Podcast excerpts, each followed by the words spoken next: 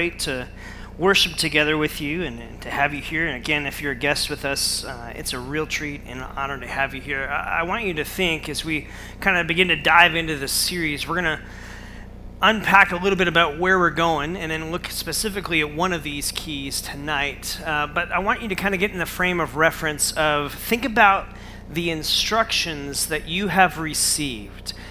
How many of you have parents? That should be all of you. Okay. So, just reminding you. Um, you've received instructions in the past, haven't you? How many of you uh, you have children? so you've given them. Um, how many of you you have bosses that you report to? Uh, things, uh, people that are supervisors above you, and you've been given instructions about things, about how to do things, about the policies and procedures that happen in your workplace, or maybe you have a coach that gives instruction into your life, or you have a teacher that gives instructions into your life. How many of you have been to a new restaurant, and when you walk in, you look for the instructions, not the menu? the instructions, meaning, where do I order? Have you ever found yourself doing that? Walking in and like, okay, I know this place has food because I can smell it, but I'm not quite sure where to go to begin to get this process moving. And so you look for the instructions in that. Maybe uh, like me this week, and uh, Michelle was at the office, and, and we, we figured out how to put the toner in the printer. Never done that. Nailed it first try. So we were very excited about that. We just followed the five pictures and, and we nailed it and we got that. And McDonald's is pretty simple too. You just kind of walk up, look at the picture, and go! You just grunt and like, I want that. Um, and so things are sometimes simple because they're pictures. Sometimes they're instructions that are given verbally. But we think about all the instructions as a parent or an uncle or uh, uh, an aunt, that's the word I'm looking for. Uh, as an aunt, you're, you're kind of giving instructions to kids like maybe how to do laundry Anyone ever taught your kid or your niece or nephew how to do laundry and they did it wrong because now you're teaching them the correct way? That we don't put all the colors with the whites because that doesn't ever work out really well. Maybe you've uh, begun to try to teach them how to make mac and cheese.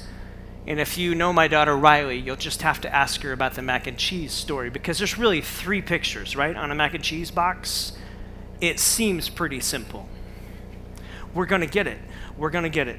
Um, maybe you've taught them how to clean the bathroom. That's really important, right? Amen? Amen? You, you got to teach your kids how to do that. You got to teach them maybe banking, how to figure out how to do the whole banking system and have a card, how to make a balanced budget and all this kind of stuff. Maybe how to even interact in friendships or relationships on the job and how do you, dig, how do you work this out? How do you make wise decisions in life. That all of us have to get to a place where we're trying to instruct into our kids, or we've had instructions given to us. And when we're instructing into our kids, what we're wanting is not just for them to have knowledge, that sometime four or five, fast forward six, seven, eight years later, that they go, oh, I remember my dad said that.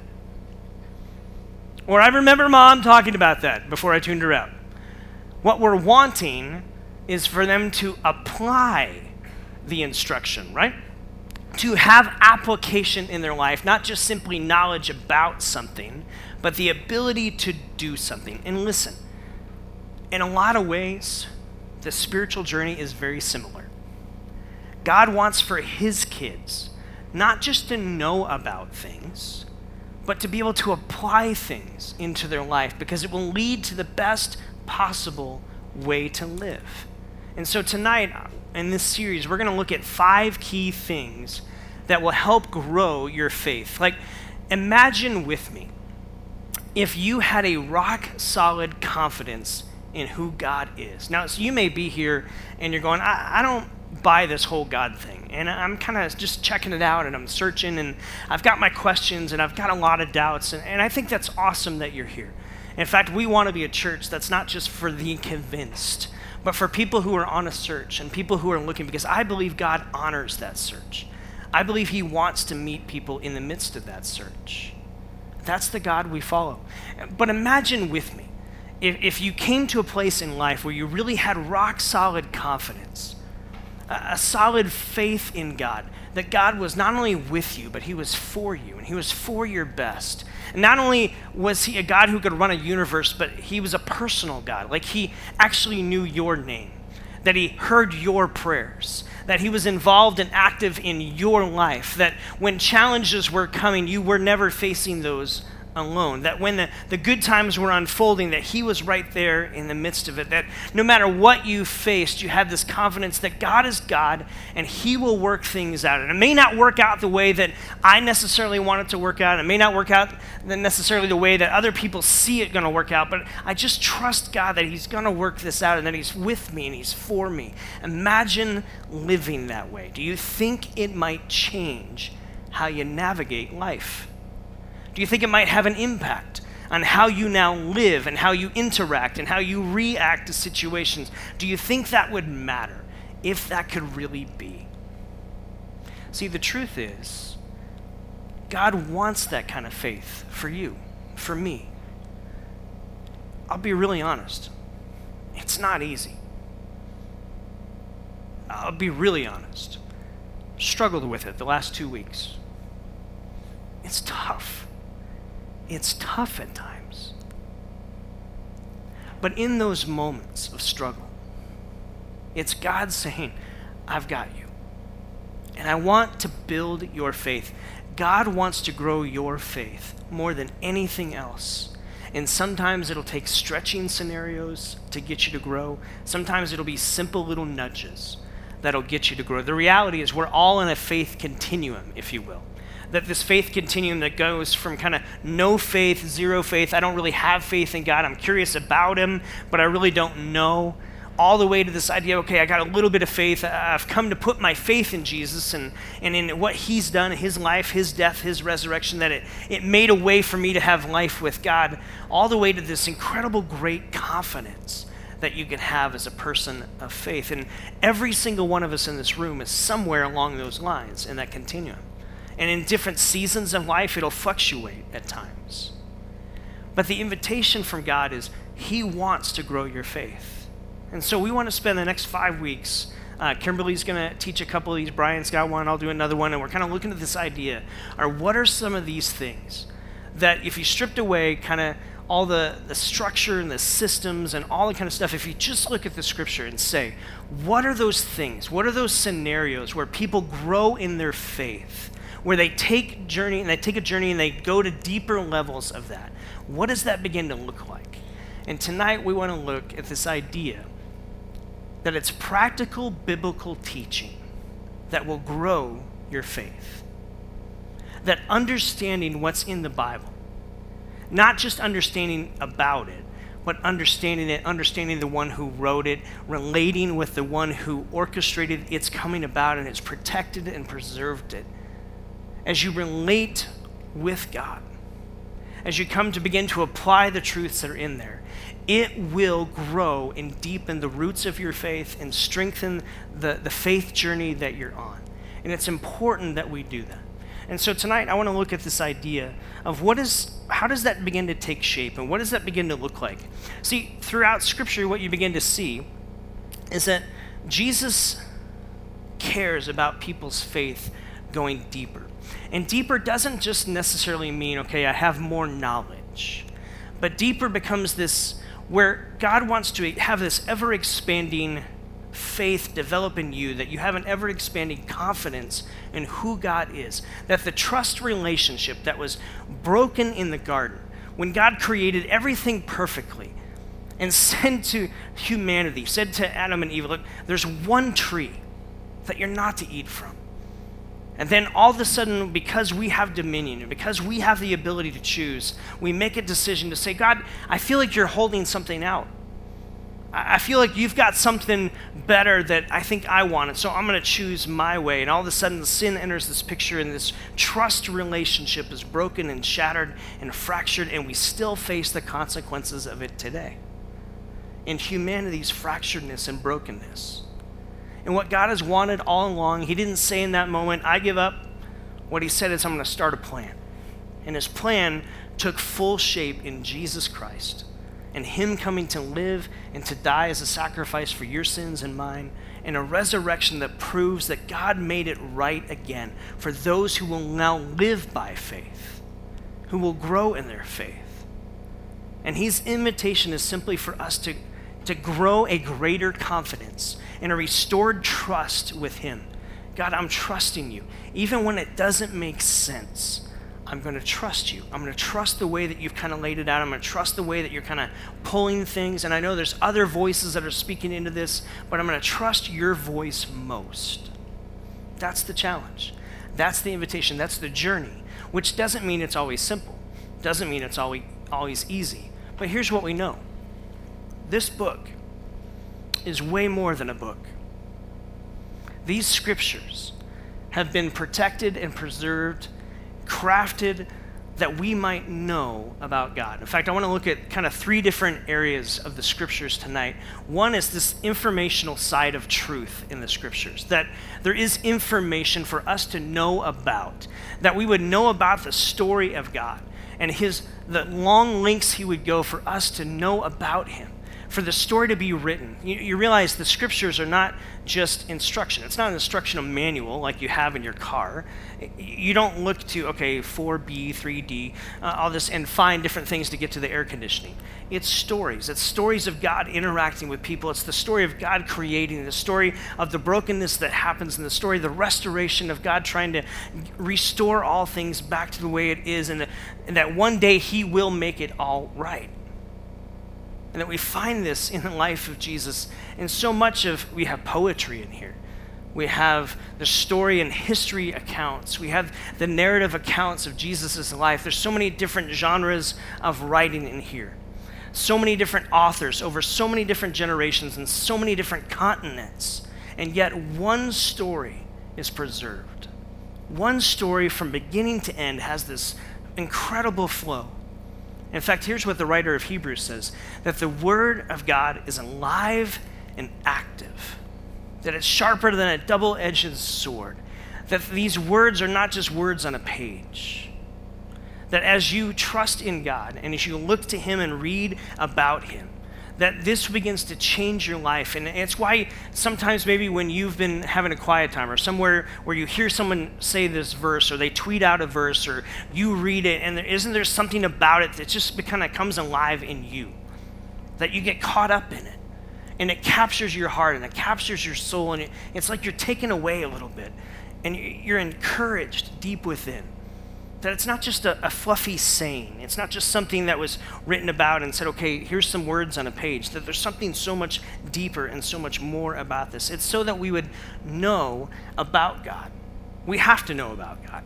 Otherwise, we kind of push in our own pictures of what God would be like. But the scriptures have been given that we might know about God, we might understand Him. But it's not just that we would know about God that the Bible goes on and it has this incredible relational context to it. That there's a relational side of truth in the scriptures, that we might know God, not just simply know about Him. See, how many of you know about a famous celebrity? Maybe you know a famous celebrity, and there's a drastic difference, right? I know a lot about sports heroes, but I don't know some of them. And so, in our cultural context, where Facebook and social media and everything, we can know a lot about people, but it doesn't mean we know those people, right? Can you sense the difference? That there's a great difference between knowing about people and statistics and stats and stories and illustrations, and, and those are good things, but it's a different thing to really know someone and to be known by someone, to be able to share conversations to cry tears with one another, to, to have great joys with one another, to have shared experiences. Those are the people that you actually know on a deeper level. I, I love what Ephesians um, chapter 1 says this, verse 17. This has kind of a, been a life verse for me. I keep asking if the God of our Lord Jesus Christ, the glorious Father, may give you the spirit of wisdom and revelation so that you may know more about God. Is that what it says? No. May give you the spirit of wisdom and revelation, that you may know him better. One of the calls God has put in my life is I want to help people know God better. Not just know more about him. Not just have this knowledge built up and this information that they can have, and those are good things and they're necessary things. But I want people to know God. I want people to understand and be able to relate to God and understand how He relates to us and to help people be captured by that and the emotional, relational side of that, to help them get to a place where they can go deeper with this. So there's an information side of the scriptures that we might know about God. There's a relational side of the scriptures that we might know God better and relate to Him and Him relate to us and us with Him. And there's also this application side of the scriptures that we might do something with what we now know and that what we've come to know. That it's not just compiling stuff and having this great catalog or this great closet full of information, but that it would begin to apply and challenge and move us in our lives. It's interesting, you look at Jesus in many of his teachings, he often taught with stories, parables.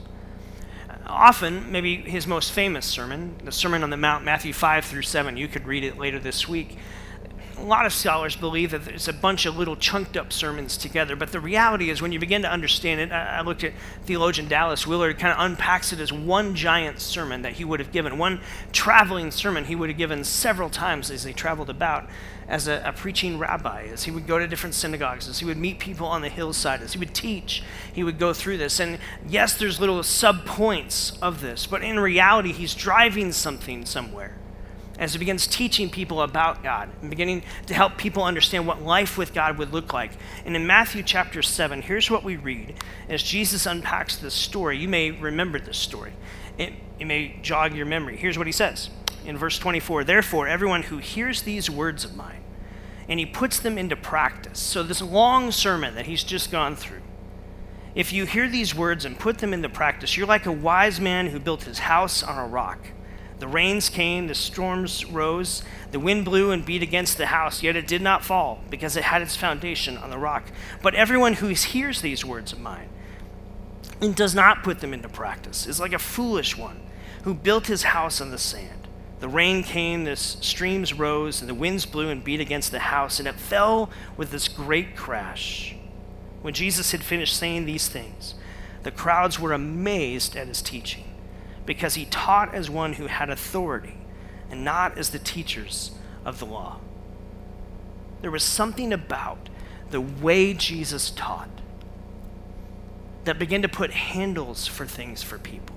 That they began to understand what does this begin to look like. And at the end of this long sermon, Jesus simply says, Look, if you hear these words of mine and you apply them to your life, you're like this wise builder but if you hear these words and you don't apply them, you don't put them into motion into your life, you're, you're like this foolish builder. What's interesting, in 2010, uh, the Institute for Business and, uh, and Home Safety in Richmond, South Carolina, built two identical homes inside a kind of a 40 million uh, laboratory, $40 million laboratory, 1,300 square foot homes, one of them built conventionally and one built with straps that went from all the way from the foundation all the way up to the rooftop. Different, a different way of constructing things. And they turned on these giant fans that went up to 110 miles an hour to kind of reenact a, a kind of grade three hurricane. And so after about, they would stop it at 10 minutes. They would run these fans for 10 minutes. And after the 10 minutes, both houses still stood. They were fine. They did another 10 minutes. Both houses still fine. And then they did it for about 20 minutes and about halfway through, the conventional home began to crack and fell with this incredible crash. The other one that had the, the straps put all throughout it and the foundation all the way up to the roof had a little bit of cosmetic damage done to it.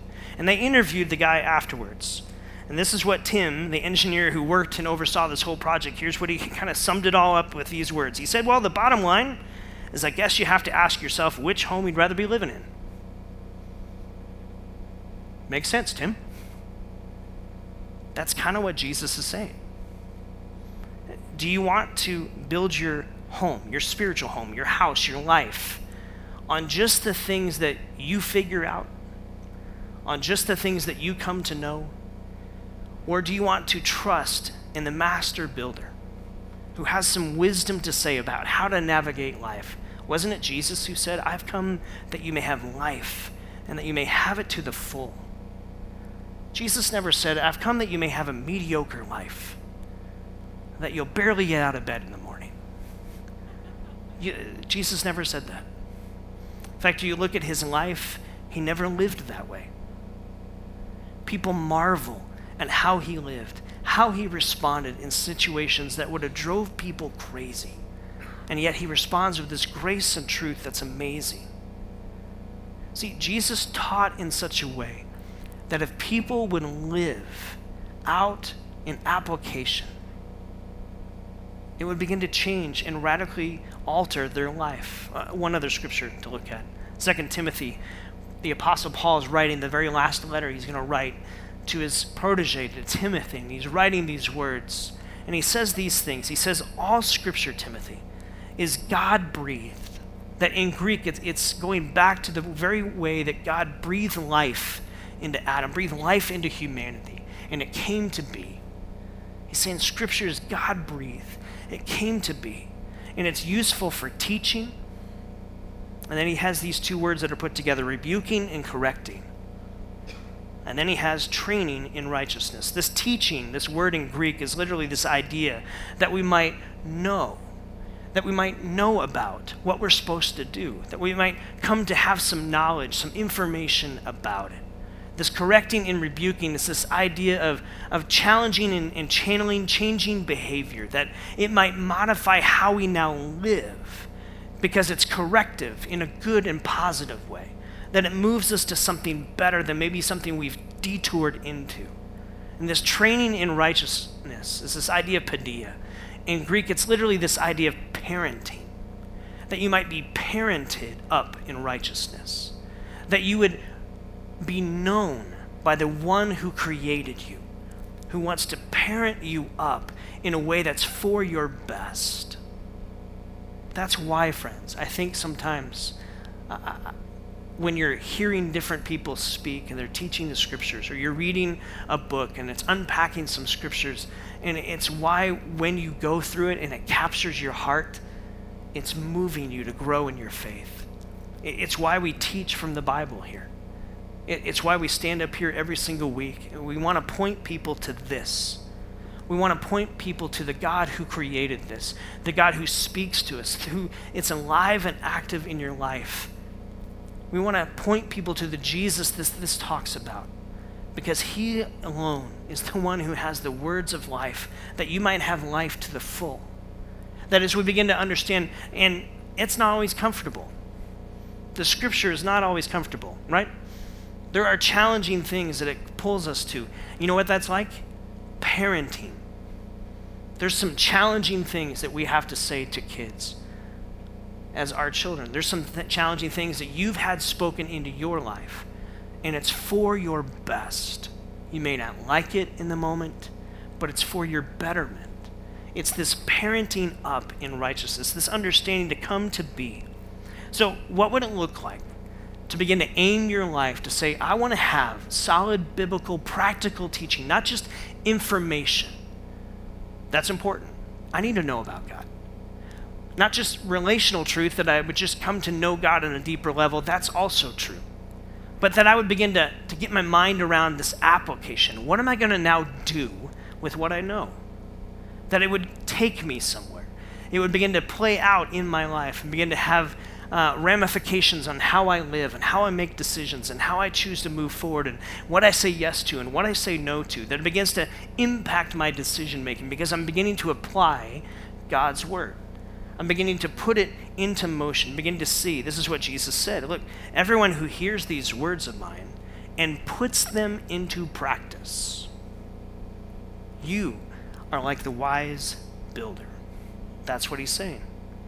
Jesus is driving home with this sermon. Here's the point everything I'm talking about, everything that these scriptures are for, is to get you to a place that it begins to play out in your life. His brother James, a while later, would write Don't just be hearers of the word, what? Be doers of the word. It's not just enough to know about a bunch of things. One of the things that we invite you to here is, again, we, we want to teach the scripture here.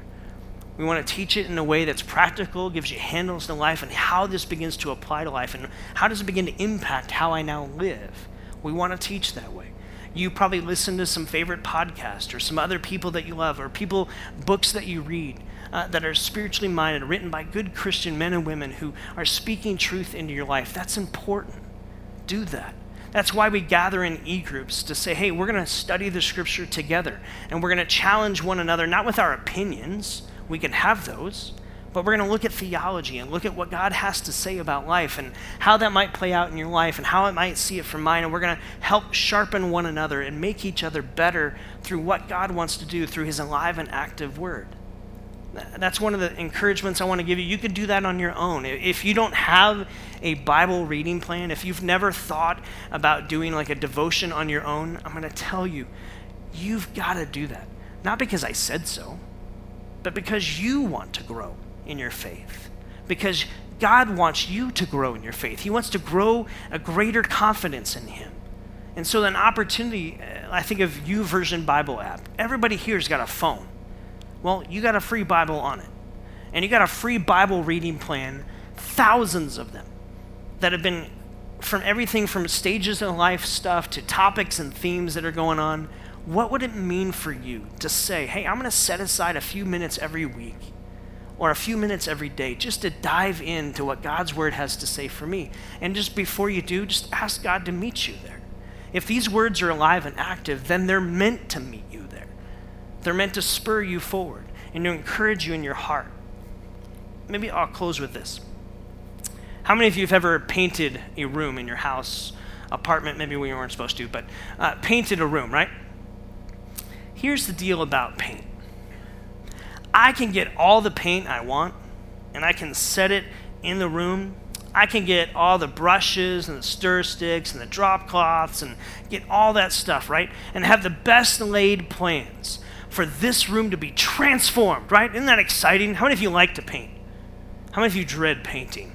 Okay, this illustration is for the other ones. Um, you love to paint and you can't wait for the transformation to happen and you get everything set up and it's there and you're ready and then you walk out of the room and you never open the can of paint and you got all the supplies in the world but nothing's going to change why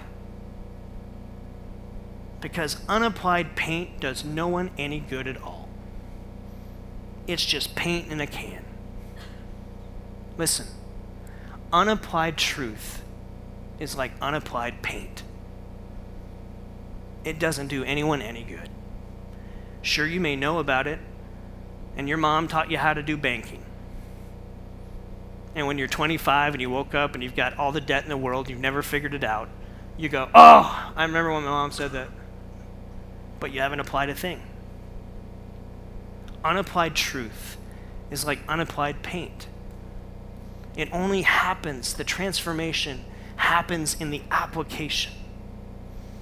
And for your life to transform, friends, it's about applying the truth of the scriptures that Jesus has laid out, that's been brought right to us, protected and preserved, and provided in a way that we might know about God, that we might know God better, and that we might apply His truth to our life so that our lives become transformed because we're beginning to do something with what we now know. Practical biblical teaching matters, and it will help grow your faith. That's one of the things we love and value highly around here. We want to help challenge and grow people's faith by applying these scriptures and these truths from the Bible into your life in practical and tangible ways. That you can help one another and sharpen one another in e groups and in conversations to help each other grow. Because all of us, and what I want for you the most, is that a year, two, three years from now, you're at a, a more confident place in your faith with God than you are even right now. I want that for you. I want that for each one of us to grow in that journey. And so I'd love to pray to that end. And we're going to take some space and some time uh, to observe communion. As a follower of Jesus, you're welcome to participate in that. We've got communion tables down front and here in the side, in the middle. Um, and we're going to have time to worship together. I'll close this in just a couple things. We'll send one closing song as we head out tonight. But I want to invite you to wrestle a little bit this week. How am I doing? At kind of immersing myself in, in biblical practical teaching. You know, if I only come to church once every six weeks, then Am I doing anything else to help supplement this? Have I cracked open the Bible outside of church? Have I made this a part of my life? Have, have, have I been in conversations with other Christians and other people who are spiritually maybe a little bit further down the road who can pour into me and they're speaking scripture into my life? Have I texted anyone? Have they texted me scriptures? Have I, have I immersed myself in it? Because if you just have it, you can have all the tools you want. But if you're not applying it, well, unapplied truth is kind of like unapplied paint. It's not going to transform and change. And so the invitation is lean in and let God begin to apply. And you begin to, to work with Him and the Holy Spirit to say, God, empower me to help live out the things that I know. That I might be a person who's applying your truth to my life and it would grow and stir my faith. And so, Father, that's what I pray for tonight. As we move into a time of communion and understanding, remembering the life, the death, the resurrection of Jesus. In the beginning was the Word, Jesus.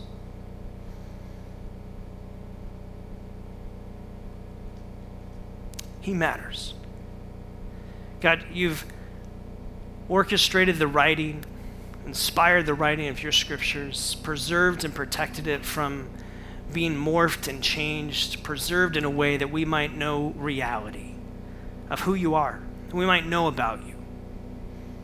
Also, you've made it alive and active so that we might know you better, know your character, your heart, how your mind works, and what values you have, what priorities matter to you how much you love us, how much you care about us, how much you value us enough to send your Son to the cross to rescue us. We remember that. And every time we take communion, it's not just an act of what something we do or an emotion we go through. We remember the intentionality of Jesus saying, You're loved and I've come to prove it. May that never get old.